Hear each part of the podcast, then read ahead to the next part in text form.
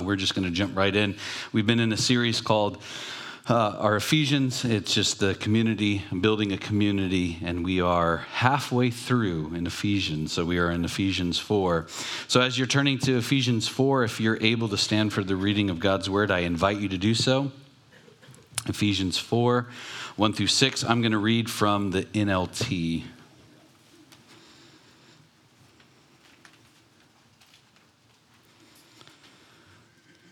And it reads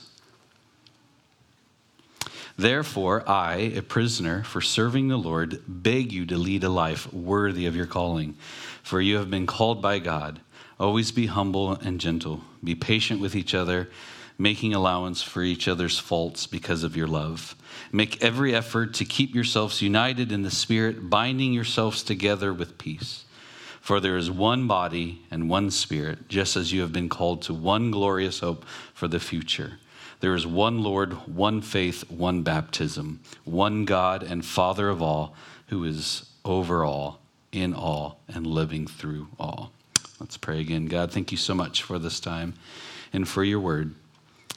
Thank you for your spirit that illuminates the scripture for our understanding, Lord. Thank you for this great reminder that we've read, and now as we go through it, Lord, will you speak? Prepare our hearts to receive your word. Use me however you see fit. Whatever you want me to say, I say. Whatever you don't, I don't. And we'll be careful to give you all the glory. In Jesus' name, amen. You may have a seat.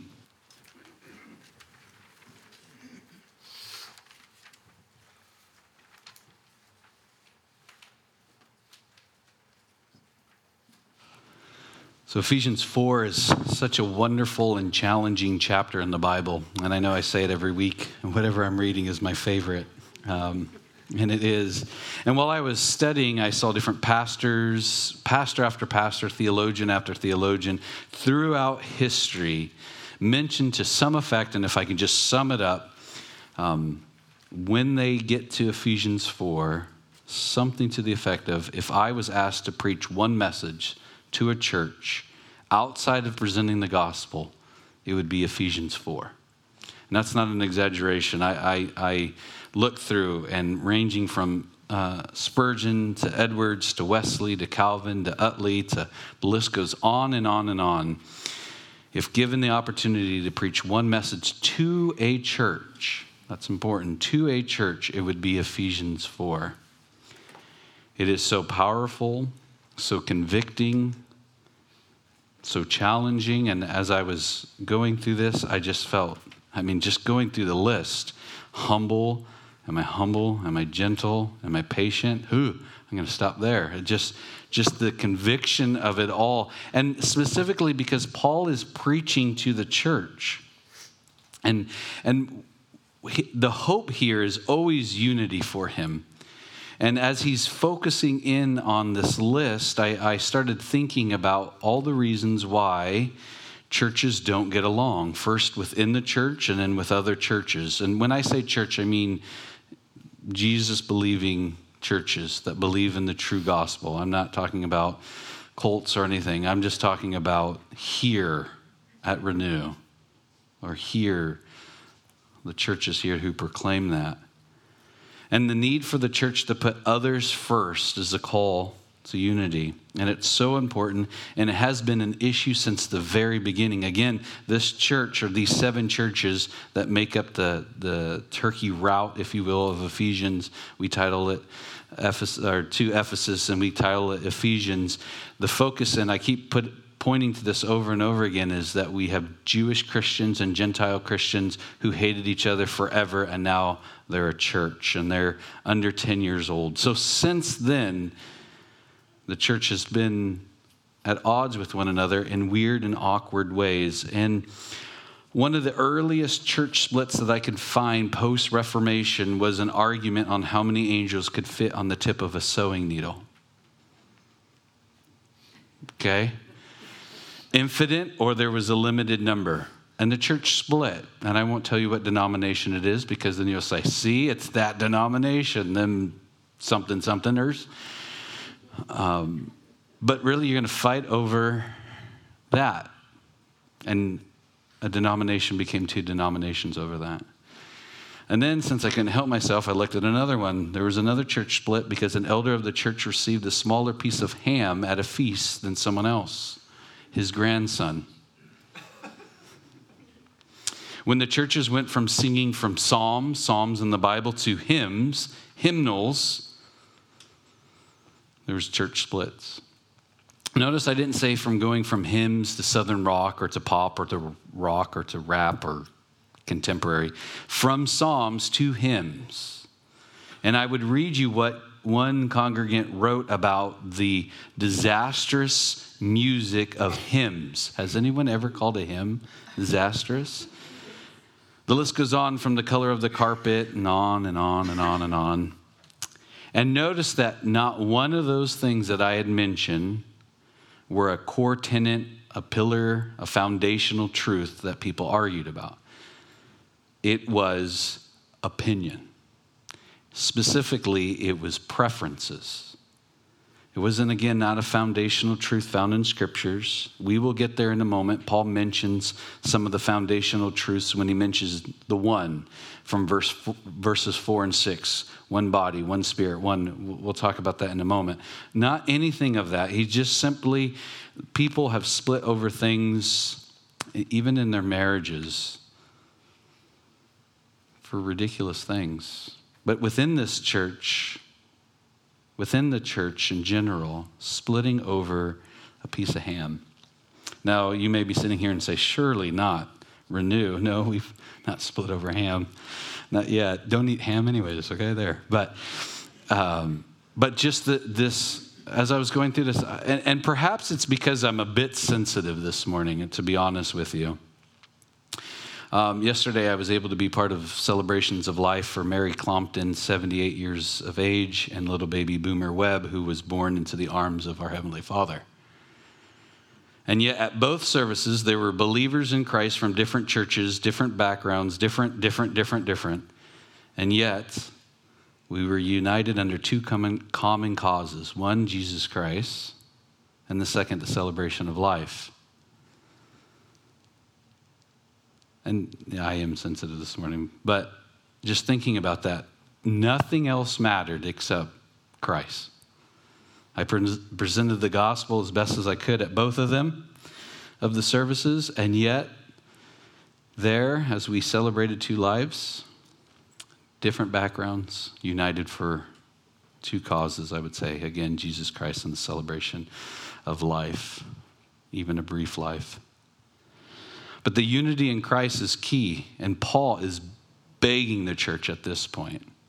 If, you, if, if we were to read this into Greek, you would see the emphasis that he's putting on whenever he says the word beg. It's not like, yeah, I'm begging you. He's on his hands and knees, literally, begging the church, begging the church. And yet, what we see over and over again, I had mentioned uh, marriages, but even with families, with siblings, with relationships, with jobs, on and on and on, that compels in light to the relationship with Christ and with other believers, which that comes from. I just want to draw to our attention, just as we reflect over the last three chapters that we have gone through, that in chapter four, not up until this point, Paul has not commanded the church to do anything yet. The first three chapters, he's simply presenting the gospel, reminding the gospel. Last week I told you he started a prayer, and then all of a sudden he goes, Oh, yeah, one more thing.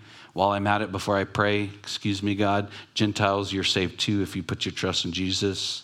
No longer live that way.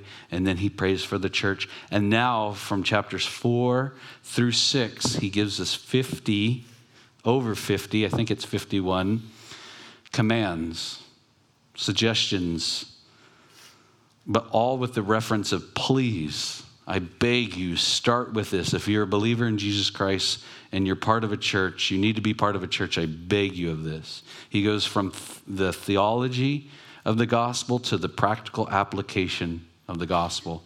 He goes from calling to conduct. We have a tendency, I believe, that we'll take the first three chapters. We may not say, I'm taking the first three chapters and then four, five, and six and separating them. But I do believe that we have this in us that we recognize that we're saved by grace, and then we'll take chapters four, five, and six and say, here's all the things I need to do in order for God to love me. It's not true. Nowhere in the scriptures it says, do this and this and this and this. Yes, we, we're supposed to respond to the gospel. Yes, we accept the, the gift of the, the grace and mercy, but we're not then supposed to live our life to make God proud of us. Of course, we want at the end for him to say, Well done, good and faithful servant. But if all we're ever trying to do is good things so we get things, we've missed the gospel. And this is what uh, I'm afraid of, and this is what I've seen over and over again. This is, I have to pay God back. I have to prove my love. That thinking, again, is not in the scripture. It actually, I would suggest, sabotages what Christ has done for us. When we live out the gospel, it should come out of the abundance of what God has done in us. It's not, oh, I have to go do this. It's, I get to. God asks us to be holy. Oh man, I got to go be holy again? No, we get to be holy. It's such a gift. But when we live out of this abundance of the gospel, it changes everything. That's when all of a sudden our personal preferences of what we like and dislike fades into the background. Not that we become robots or anything like that. Not being unified doesn't mean uniformity. That doesn't mean we all have to start playing hockey. You should. I mean, if you want to be holy, let me tell you. but you know what I mean? I, I, I make a joke out of it to break the tension, but we don't all have to be the same, but we all have to serve the same Lord Jesus Christ.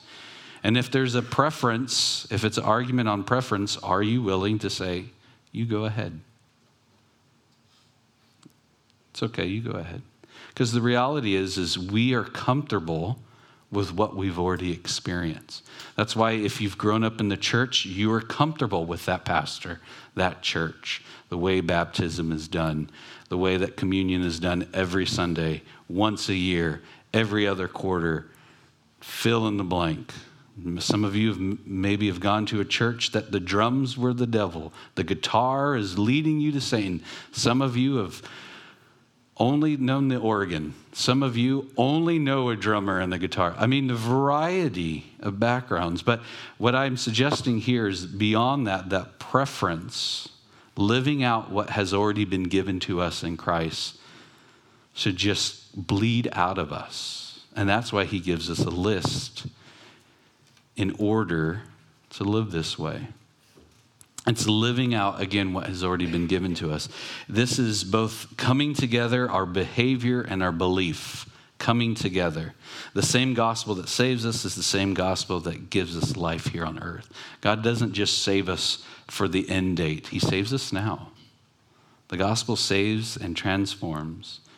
And we are called to live out the gospel and in the next several chapters, what we will see is Paul gives us specific areas in our lives, in the roles that we can play, that while we're here on earth, to live them out, to live out the gospel, a life, as he calls it, worthy of our calling.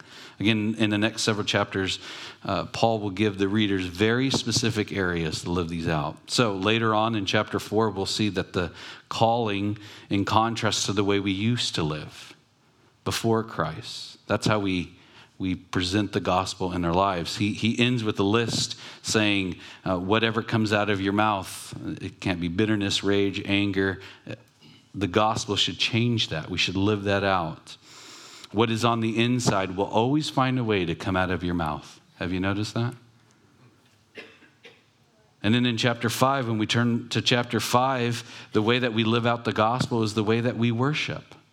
And more than songs on Sunday, more than the scripture reading and the preaching and the fellowship on Sunday, but the way that we live our life in worship, the way that we bring glory to God in all that we do. Paul also talks about three specific relationships in which we can live out the gospel in a mutual surrender of both belief and our actions. One is in marriages. Did you know that your marriage should reflect the gospel? And as parents, the way that you parent should reflect the gospel. I don't know about you, but I was already convicted on that. I have some apology. I have to apologize to some of my kids. Am I willing to do that? And then he closes that chapter by slaves and masters. And in our current application, that means the authority structures in our life, our bosses, the leaders, etc. Um, the way that we treat those that work for us or that we work for or that have some kind of leadership? Do we present the gospel? Are we living out the gospel in that way? And six, in chapter six, oh, wait till we get to chapter six, living out our calling in light of the spiritual world and the battle that's taking place all around us. And then finally, chapter six, how do we live out the gospel in our suffering? To steal from future sermons, I, I will, I have noticed more and more that the suffering that we experience here on earth and the endurance in which we hold to points to the gospel so much more than I ever had anticipated. The way that we respond to hardship is the way that we point to the gospel. And, and I haven't even got into sharing the gospel with our mouth. Very important. But in order for all that to be lived out of us, Paul starts with how the church should get along. I was listening to Dr. Bob Utley on this, and, and I'm almost tempted. If I was brave enough, I would just play his sermon from the 90s. He was a Southern Baptist preacher, professor, evangelist, theologian. He did it all. And he eventually got kicked out of his denomination uh, because he went and signed a creed. And the reason he wouldn't want to sign a creed is simply because he wants to present the gospel. That's it. And I'm not picking on Southern Baptists. He just, I found him early on in my ministry, and simply because he offered a free commentary. And if there's free, I'm in it.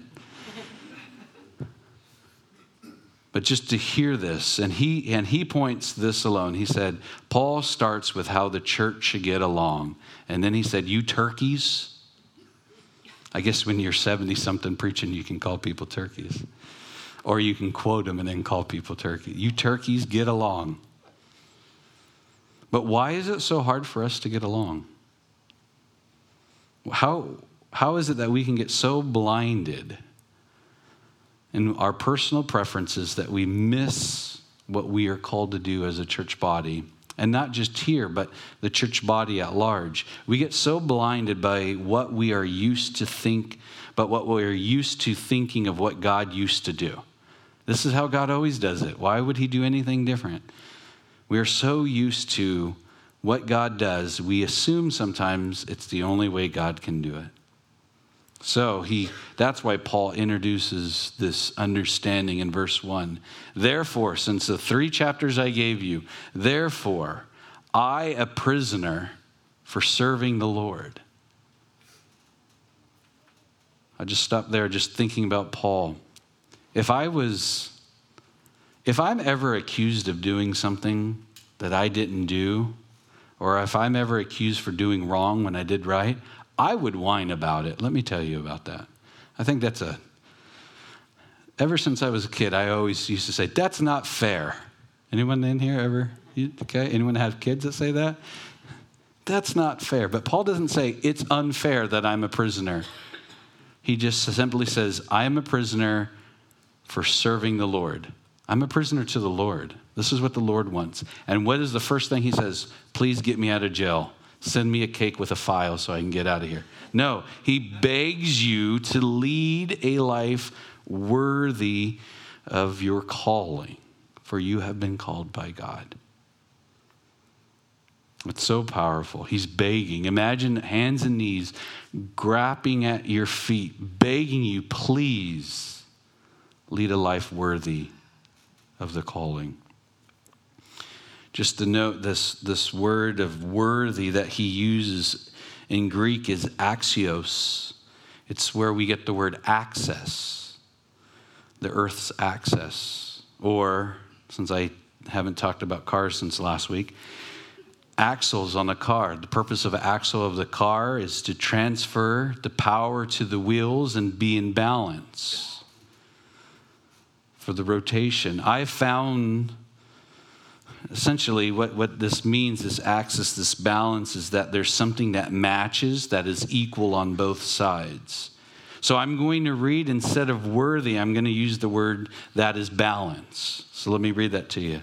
Therefore, I, a prisoner for serving the Lord, beg you to lead a life that is in balance of your calling, for you have been called by God. That is the balance between what you say you believe in and what you do with your life. Are they in balance? Going back to cars, just going to the axle, the axle connects the output of your transmission, a transfer case, whatever it is, depending on four wheel drive, whatever. If it's in balance, great, smooth ride. If it's out of balance, then it's a rough ride. Anyone ever drive a car when one of the tires, one of the axles is not in balance? It's awful the whole way. But it only takes one axle, one tire to be out of balance for you to feel it this entire ride to be awful. Just it's just terrible. And this balance is between what Paul is talking about worthy, this balance. He's saying that what you say you believe in, the gospel that you say you believe in, are you are you living your life that's in balance of that? Does your actions match your words?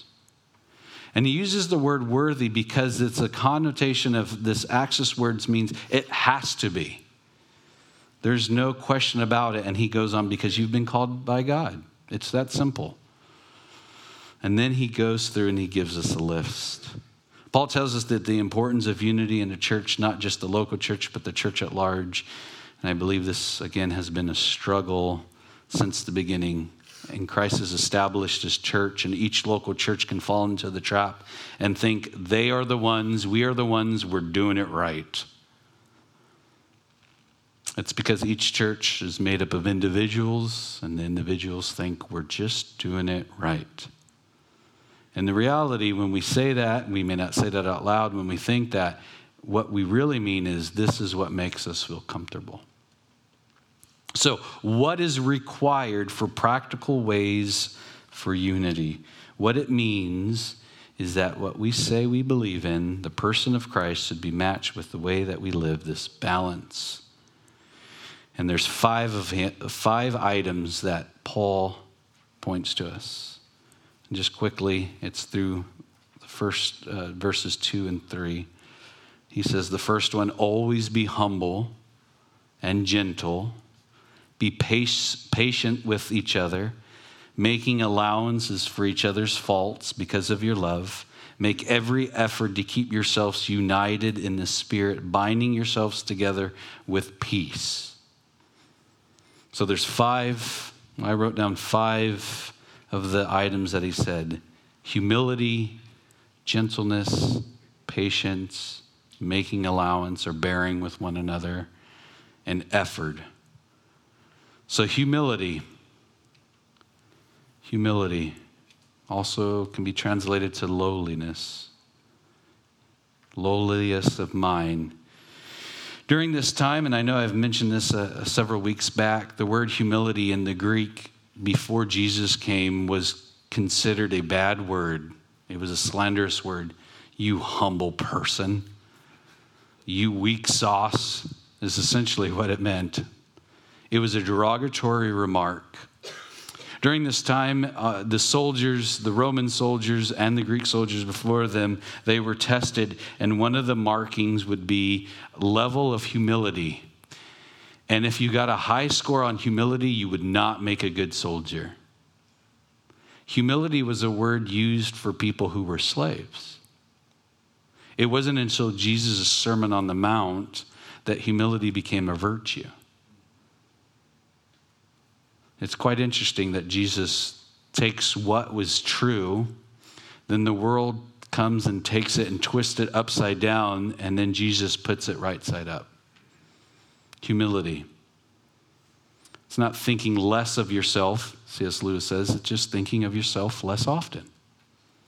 Humility. So the first thing, always be humble. How does this play out? Do you always have to get your way? In all things? Can you consider someone else? Then he moves on to gentle, gentleness, gentleness or meekness, depending on your translation. The word in Greek is paratus. It's the process of taming a wild animal. I think for me, and I, I probably have mentioned this before, one of the greatest attributes of Jesus, well, they're all great, but the ones that I really admire is Christ's meekness. Because meekness isn't weakness, it's just power under control. This pratos word, it actually means the process of taming a wild animal, a wild horse, or a wild ox. You break that horse and make it useful. But see, the interesting thing about this is there's this powerful horse, and that has been bridled, and it's now self restrained, and it's controlled. And then, as, as you consider this, as you think about this, what is the most difficult thing for you to control? Yourself. James says your tongue. But this taming of the animal, this meekness word, it actually means that the animal retains all of its strength, but the strength is under control. This is huge. If you have a horse and it's a wild horse and you break the horse, do you want it to be wimpy after? If you were to have an ox, this great, powerful ox to plow the field, once you break the ox, do you want it to be soft? No, it's, it's, it's strength under control. It's the fire hydrant, if you will. So much pressure, but yet this little cap can control the power. A side note there was a time in Christian circles, it's probably in the 80s and 90s where I grew up, that there was an attempt to take away masculinity from young boys and make them into little girls. And I'm not talking about physical changes, it's just Stop being so wild and ruly. Sit there and be quiet in the pew. Any, any man in here ever got told that in the pew? Anyone get flicked in the ear? man, both of them. Why do you think my ears are funny? But, the, but there was this attempt to, to take away the masculinity from young boys, and that was wrong. Don't stop making little boys into men make little boys into grown men who are under control. It's the same thing for women. It's, it's, you don't take away who, who you're meant to be. Also, on the side note, and we'll get into this, it's not once you become a Christian, you lose your personality. You don't all become just little fill in the blanks.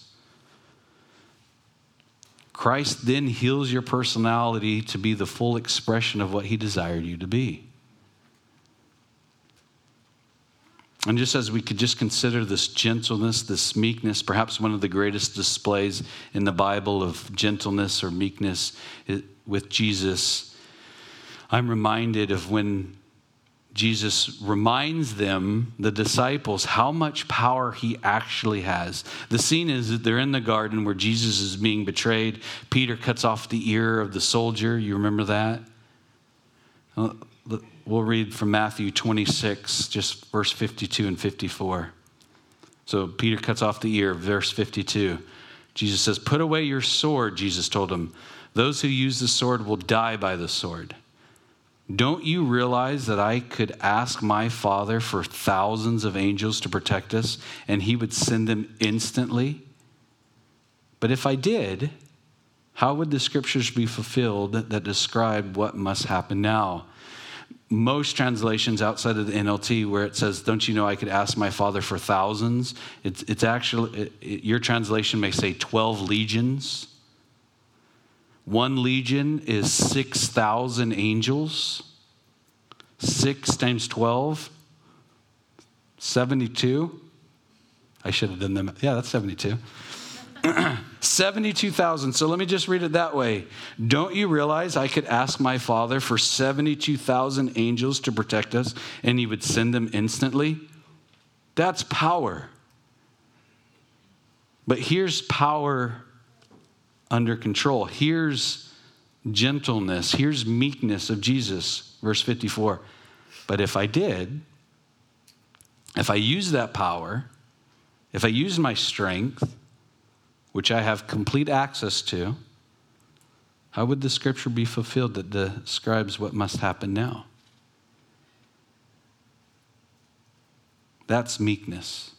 So, meekness in relationship to the church that Paul is begging us is just because you're the smartest person in the room, the strongest person in the room, you don't have to get your way.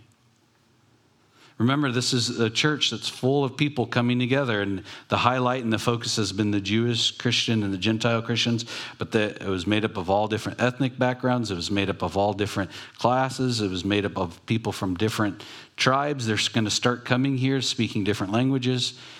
Who, who, whose language, who gets to make the decision? And what Paul is begging is not only be humble, but that great power, position that you have Keep it under control. Don't lose your power, don't lose your strength. But when you drink from the hose, don't turn it on full blast. Just, do you always have to get your way? The third one, patience. Then he says, always be humble, gentle, be patient with each other. Really? Is there anyone in here? You don't have to raise your hand. Is there anyone in here, just generally speaking, don't take a look, especially if it's your spouse, that gets on your nerves? You, some of you cheated and you looked at each other. I just told you not to. that you have to be patient. Maybe it's a spouse, a child, a friend. The word is actually long suffering. It's a, it's a, it's, it's in reference to what Christ did on the cross. I think I had mentioned this before. One of my early professors, um, whenever he assigned us tons of homework in his first year, and people were complaining and saying, Oh, that's so tough. He goes, That's not tough. The cross is tough. Get over it. Oh, okay. Long suffering, patience, patience with, for people. Patience is actually the outward display of what's already going on in your heart towards someone. It's not just being patient. It doesn't mean I will stay over here and not even look at you. Uh, we'll just agree to disagree. That's not what patience means. No, it means I will love you and join in the biblical definition of tolerance. I know the world has hijacked tolerance and messed it up. But patience is tolerance, not to allow people to do sin, whatever you want goes. It, unity is never in sin, ever, ever. Patience is never in sin. It's saying, I'm going to come alongside you and walk you, walk with you through this, whatever it is. I'm going to be honest with you. I'm going to tell you the truth. I'm not going to beat you over the head. I'm going to be patient. It means I'm going to enter into the struggle with you and point you to the truth and love together, pointing to Christ. Not from the sidelines talking bad about you. It's not us versus them. One of the hardest things that I think it's easy for us to do is to point and click and say, I would never do that. That's wrong. Instead of, let me join you in this struggle. This is, this is the introduction to d- discipleship, and we're going to talk about discipleship quite a bit in the next several chapters. But just thinking discipleship or discipleship making is coming along someone and doing life together and pointing them to the scripture and pointing them to Christ. That's what discipleship is. We all need to be discipled, we all need to be discipling people. But that's what brings in this patience. I will long suffer with you in whatever the struggle is even if it's a disagreement. Going back to Dr. Bob Utley, he said, The strongest way we tell Jesus that we love him, we love those from whom he died for. And if we are not loving those for whom he died, please don't talk about how much you love him. While we were still sinners, even Peter later on says that the Lord is not slow in what we know is slowing. He's being patient so that not one will be lost. Then the next one that, that he mentions, that Paul is mentioning, you see how this is playing out in the church? Always be humble and be gentle, be patient with each other. Then the next part, making allowance for each other's faults, which means bearing with one another. As long as I keep a record of wrong, as long as the other person is more wrong than I am, or their sin is more egregious than mine, as long as they've hurt me more times, uh, you've heard it all. That making allowance means if someone has sinned against you, you forgive them. Even if you're at a disagreement, you bear with one another. It goes in line with patience and it goes in line with this peace that he's talking about. Keep yourself united in the Spirit, binding yourselves together with peace. It's actually uh, the two words, making allowance and peace, goes hand in hand. I like the, the, the translation of this word spare no effort.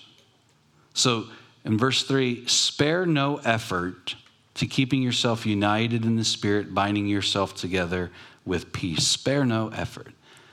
Do what it takes. Sometimes looking at the opposite words helps us understand the original content of what Paul is saying. Spare no effort, make every effort, united in peace. The opposite word means vindictive. So let's read it as if Paul is telling us the opposite. Make every effort to be vindictive. We wouldn't say that. So the opposite is spare no effort. Don't take a shortcut. Every effort to keep yourself united in the Spirit. And just a side note, just notice here that he says, in verse 3, make every effort, spare no effort to keep yourself united in the Spirit. Keep yourself, meaning that we're already united in the Spirit. We're not generating this. We're not creating this on our own. We're not even supposed to really take it to a next level. Now we're getting into theology. We're just supposed to simply keep the unity that's in the Spirit and if we are surrendering our lives to Christ, it'll come naturally. And then together with peace, make every effort to make peace. Now, this peace is an interesting one because peace is not like flowers and butterflies and everything goes.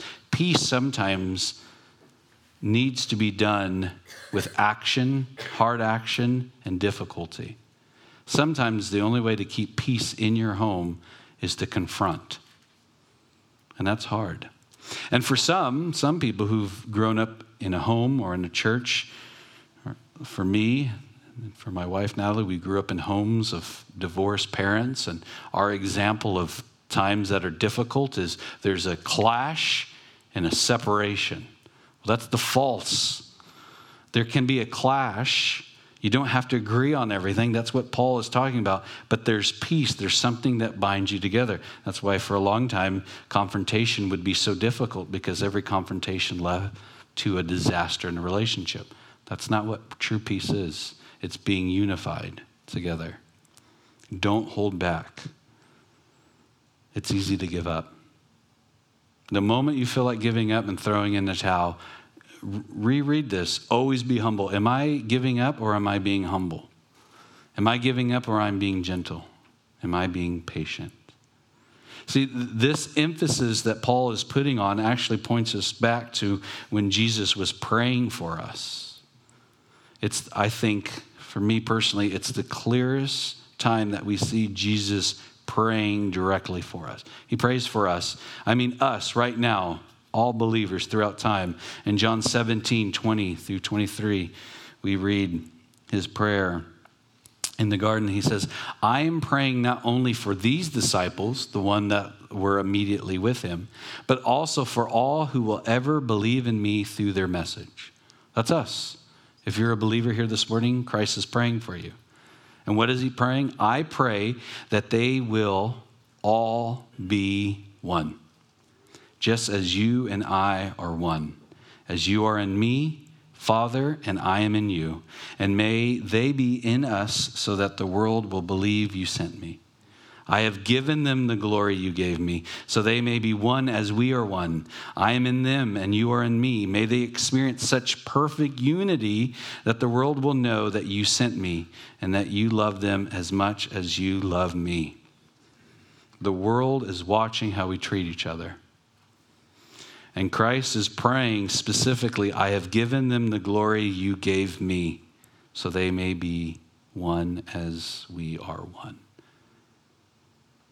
It's interesting now, that's exactly what Jesus is praying for, for this oneness in the Father, that this glory that he passes on so that we are one.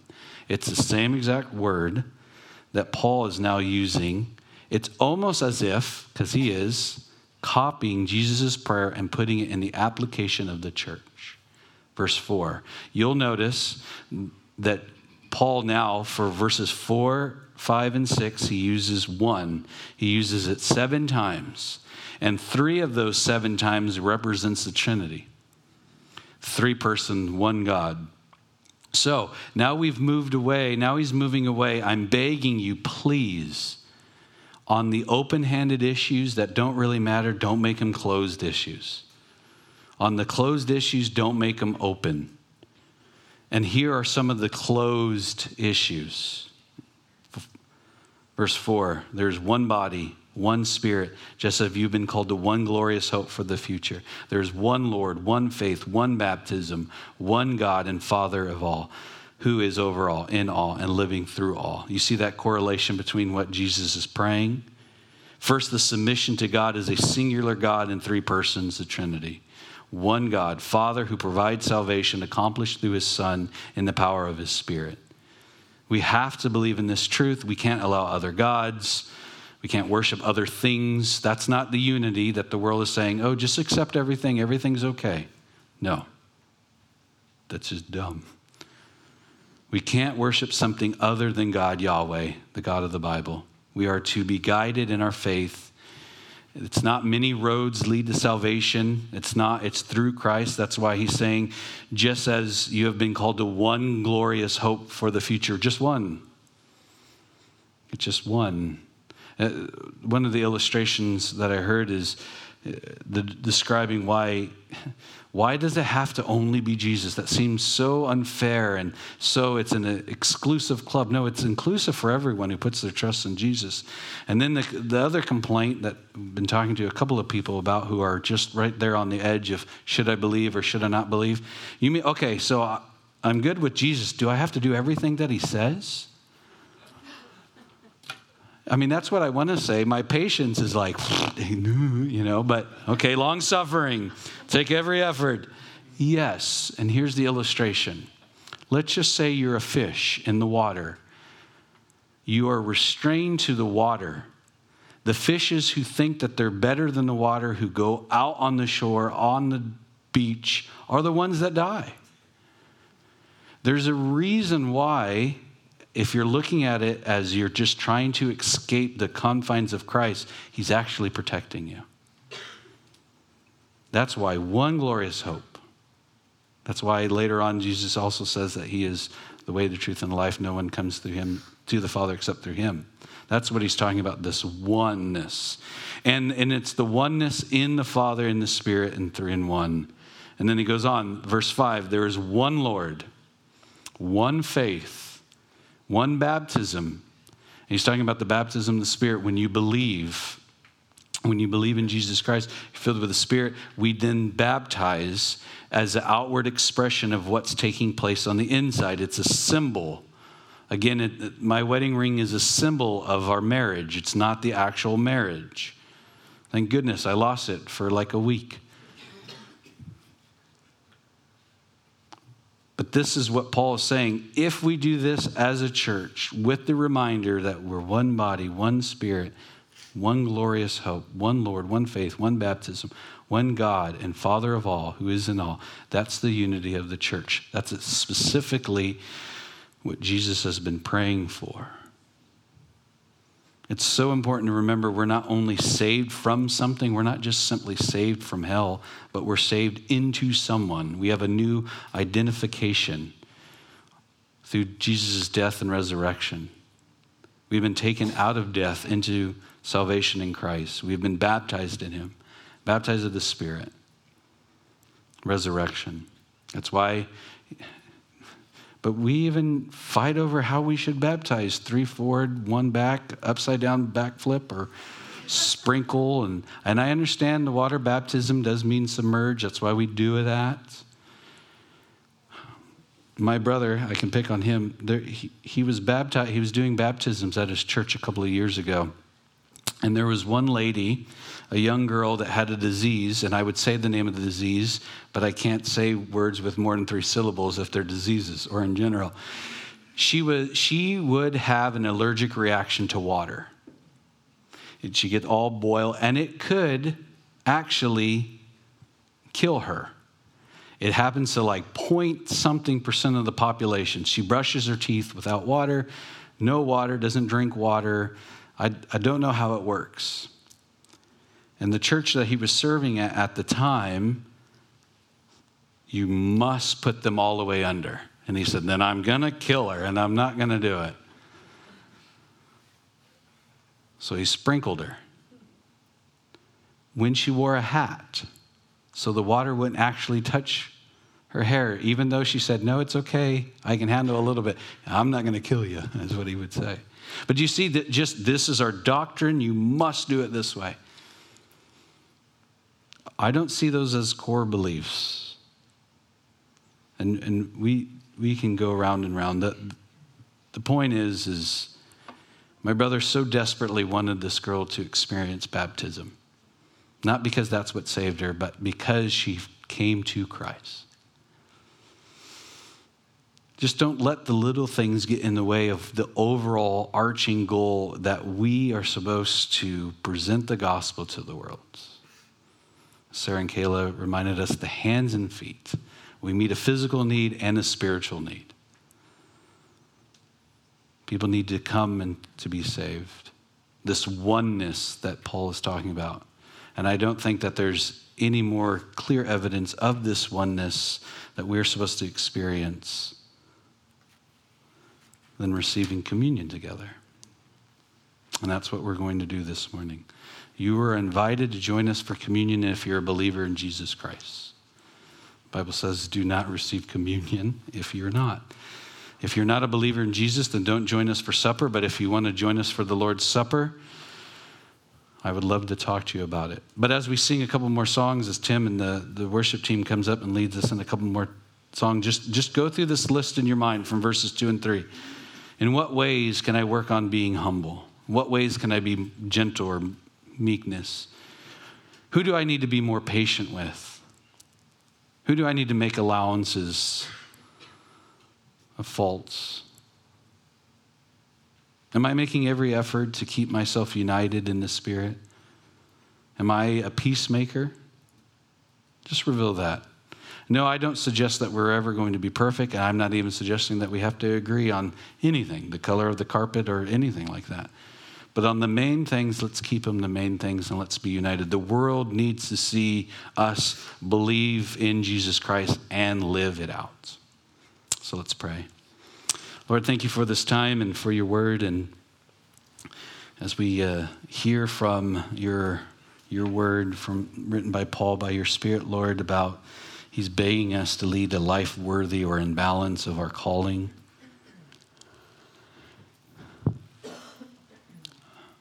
Lord, will you help us do that? Will you help us live a balanced life where we don't just say we believe, but we live that way? Thank you, Lord, as we go through this list of things, of ways to respond. Um, thank you that this list is what you showed us, that you were so humble and gentle and patient that you made allowances for our faults. That you make every effort for us to be united in you by sending your Son. And that you bind it together in peace. So, Lord, as we sing a couple more songs to you, will you help us prepare our hearts to receive communion, to be reminded of what it cost in order for us to be one with you?